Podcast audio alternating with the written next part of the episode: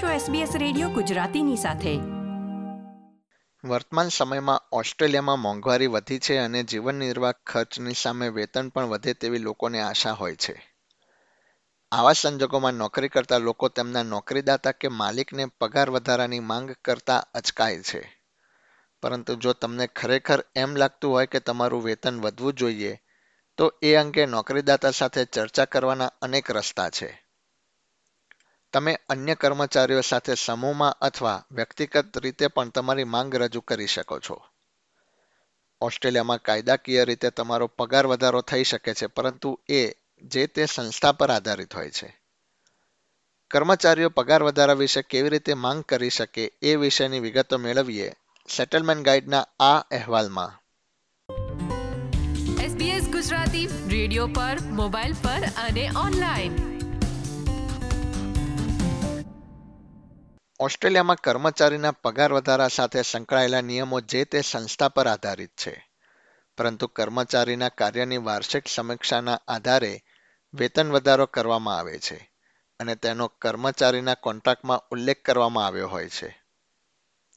જો કે કર્મચારીઓ ગમે તે સમયે તેમના વેતન વધારા વિશે માંગ કરી શકે છે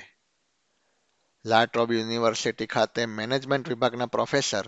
સુઝાન યંગ જણાવે છે કે ઓસ્ટ્રેલિયામાં જૂન મહિનામાં નાણાકીય વર્ષ સમાપ્ત થાય છે અને એ અગાઉ એપ્રિલ અથવા મે મહિનામાં કર્મચારીઓ માટે તેમના વેતન વધારાની માંગને યોગ્ય સમય કહી શકાય છે would recommend that it should be done before the end of the financial year. And so the financial year finishes on June the 30th, and that's when the budgets and the finances are set out for the next year. So just prior to the end of that financial year, say in April, May, that would be the time where you would be asking for a meeting to discuss any potential pay rises so that it's built into the budget for the next year. કર્મચારીઓને કાયદાકીય રીતે વાર્ષિક પગાર વધારાનો હક પણ મળી શકે છે ઓસ્ટ્રેલિયાની મોટાભાગની સંસ્થાઓને ફેર વર્ક સિસ્ટમ દ્વારા આવરી લેવામાં આવી છે જેમાં વિવિધ વ્યવસાયો અને ઉદ્યોગમાં કર્મચારીઓ માટેના લઘુત્તમ વેતન દર નક્કી કરવામાં આવ્યા છે જે કર્મચારીઓ આ એવોર્ડ દ્વારા આવરી લેવામાં આવ્યા છે તેમને વેતનમાં લઘુત્તમ વાર્ષિક વધારો મળી શકે છે તે વધારો યુનિયન સાથે વાટાઘાટ થયા બાદ ફેર વર્ક કમિશન દ્વારા નક્કી થાય છે એન્ટરપ્રાઇઝ એગ્રીમેન્ટ ધરાવતી સંસ્થાઓમાં પણ કાયદેસર રીતે લઘુત્તમ વેતન વધારો થાય છે નોકરીદાતા તેમનું પ્રતિનિધિત્વ કરતા સભ્યો તથા કર્મચારીઓ વચ્ચે ચર્ચા થયા બાદ વેતનમાં વધારો કરે છે પ્રોફેસર યંગ જણાવે છે કે વેતનમાં વધારાની માંગ કર્યા પહેલા કર્મચારીઓએ એ સુનિશ્ચિત કરવું જોઈએ કે તે એવોર્ડ અથવા એન્ટરપ્રાઇઝ એગ્રીમેન્ટથી આવરી લેવામાં આવ્યા છે કે કેમ અને ત્યારબાદ તેઓ લઘુત્તમ વધારા કરતા પણ ઊંચો વધારો માંગી શકે છે So they can negotiate a pay rise for anything over and above. They can negotiate over award payments or a contract over and above the enterprise bargaining agreement, or they can negotiate a change of classification in their role if they're doing more than what the role description states, and that would probably allow them to then have a pay rise. Human રિસોર્સિસના વિશેષજ્ઞ Karen Gately જણાવી રહ્યા છે કે ઘણા લોકો વેતનમાં વધારાની માંગ કરવામાં અથવા પ્રમોશન વિશે વાત કરવામાં અચકાય છે વિવિધ સંસ્કૃતિમાંથી આવતા કર્મચારીઓને તે અયોગ્ય અથવા તેમના ઉચ્ચ અધિકારીથી ઉપર જઈને આ માંગણી કરી રહ્યા હોય તેવી લાગણીનો અનુભવ થાય છે જો કે તેઓ જણાવે છે કે જ્યારે કર્મચારીને એમ થાય કે તેમનો વેતન વધારો જરૂરી છે યોગ્ય છે ત્યારે તેમણે તેની માંગ કરવી જોઈએ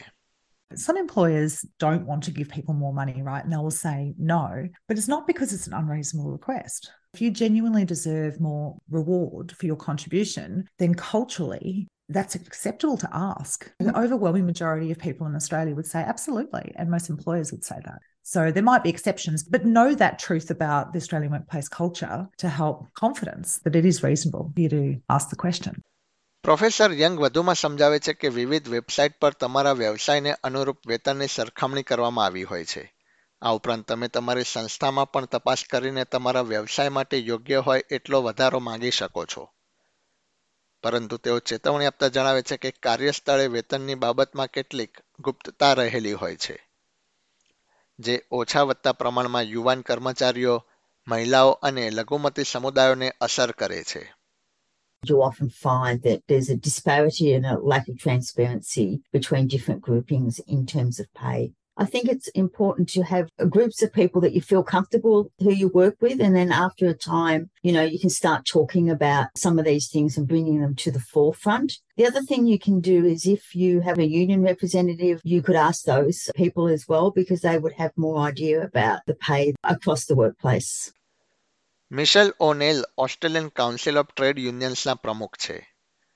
મિશેલ જણાવે છે કે તમારા જ વ્યવસાયના અન્ય ઉદ્યોગોમાં કાર્ય કરતા કર્મચારીઓ કેટલું વેતન મેળવે છે એ વિશે યુનિયન પ્રતિનિધિઓ તમને જણાવી શકે છે અને જ્યારે તમારા વેતન વધારાની માંગ કરી નોકરીદાતા સાથે ચર્ચા કરી રહ્યા હો ત્યારે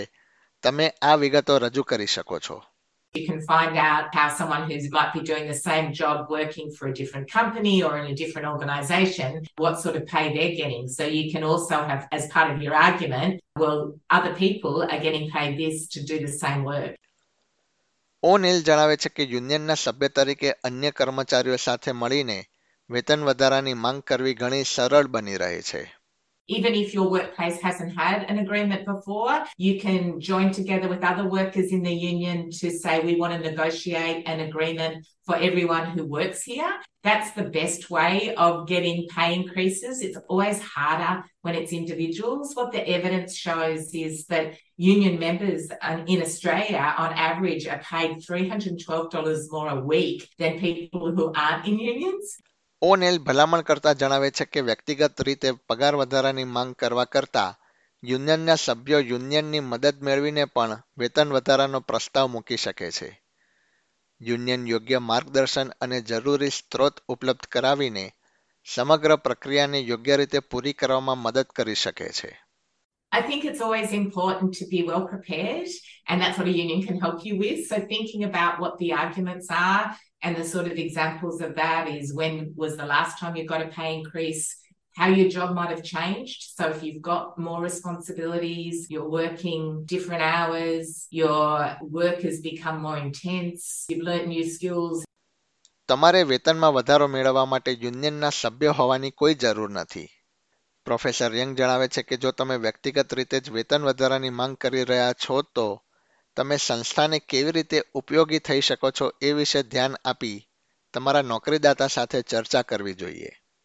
But I'd be really focusing the argument around what you've achieved in your job to looking at sort of evidence that you have. And so, can you demonstrate, for example, a greater rates of efficiency? Or can you demonstrate that you've brought in certain amounts of money or certain new clients, or you've changed work processes to bring about increased efficiency or effectiveness. Human રિસોર્સના વિશેષજ્ઞ Karen Gately જણાવી રહ્યા છે કે તમે કેવી રીતે વેતન વધારાની માંગ કરી શકો છો એ તમારી સંસ્થા અને તમે કયા અધિકારી સમક્ષ આ પ્રસ્તાવ મૂકી રહ્યા છો એની પર આધારિત છે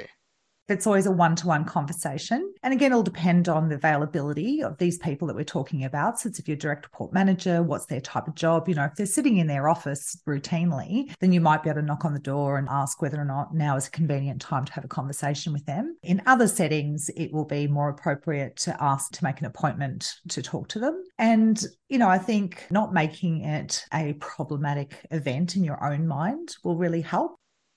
પ્રોફેસર યંગ સલાહ આપતા જણાવે છે કે તમારા વેતન વધારાની માંગણી સમયે તમે પ્રોફેશનલ એટીટ્યૂડ રાખો એ ખૂબ જ જરૂરી છે when you're actually asking for a pay rise, it's really important to not be emotional and to use the evidence to support your request rather than say, well, I've worked hard or it's difficult to live because of the CPI. It's really about making sure you've got that evidence and you're presenting that in a really business-like manner to show them that you're improving and working hard for the organisation. ઝોઈ થોમૈડુ દ્વારા તૈયાર કરવામાં આવેલો settlement ગાઈડનો આ અહેવાલ SBS Gujarati પર તમે સાંભળી રહ્યા છો વત્સલ પટેલ પાસેથી આ પ્રકારની વધુ માહિતી મેળવવા માંગો છો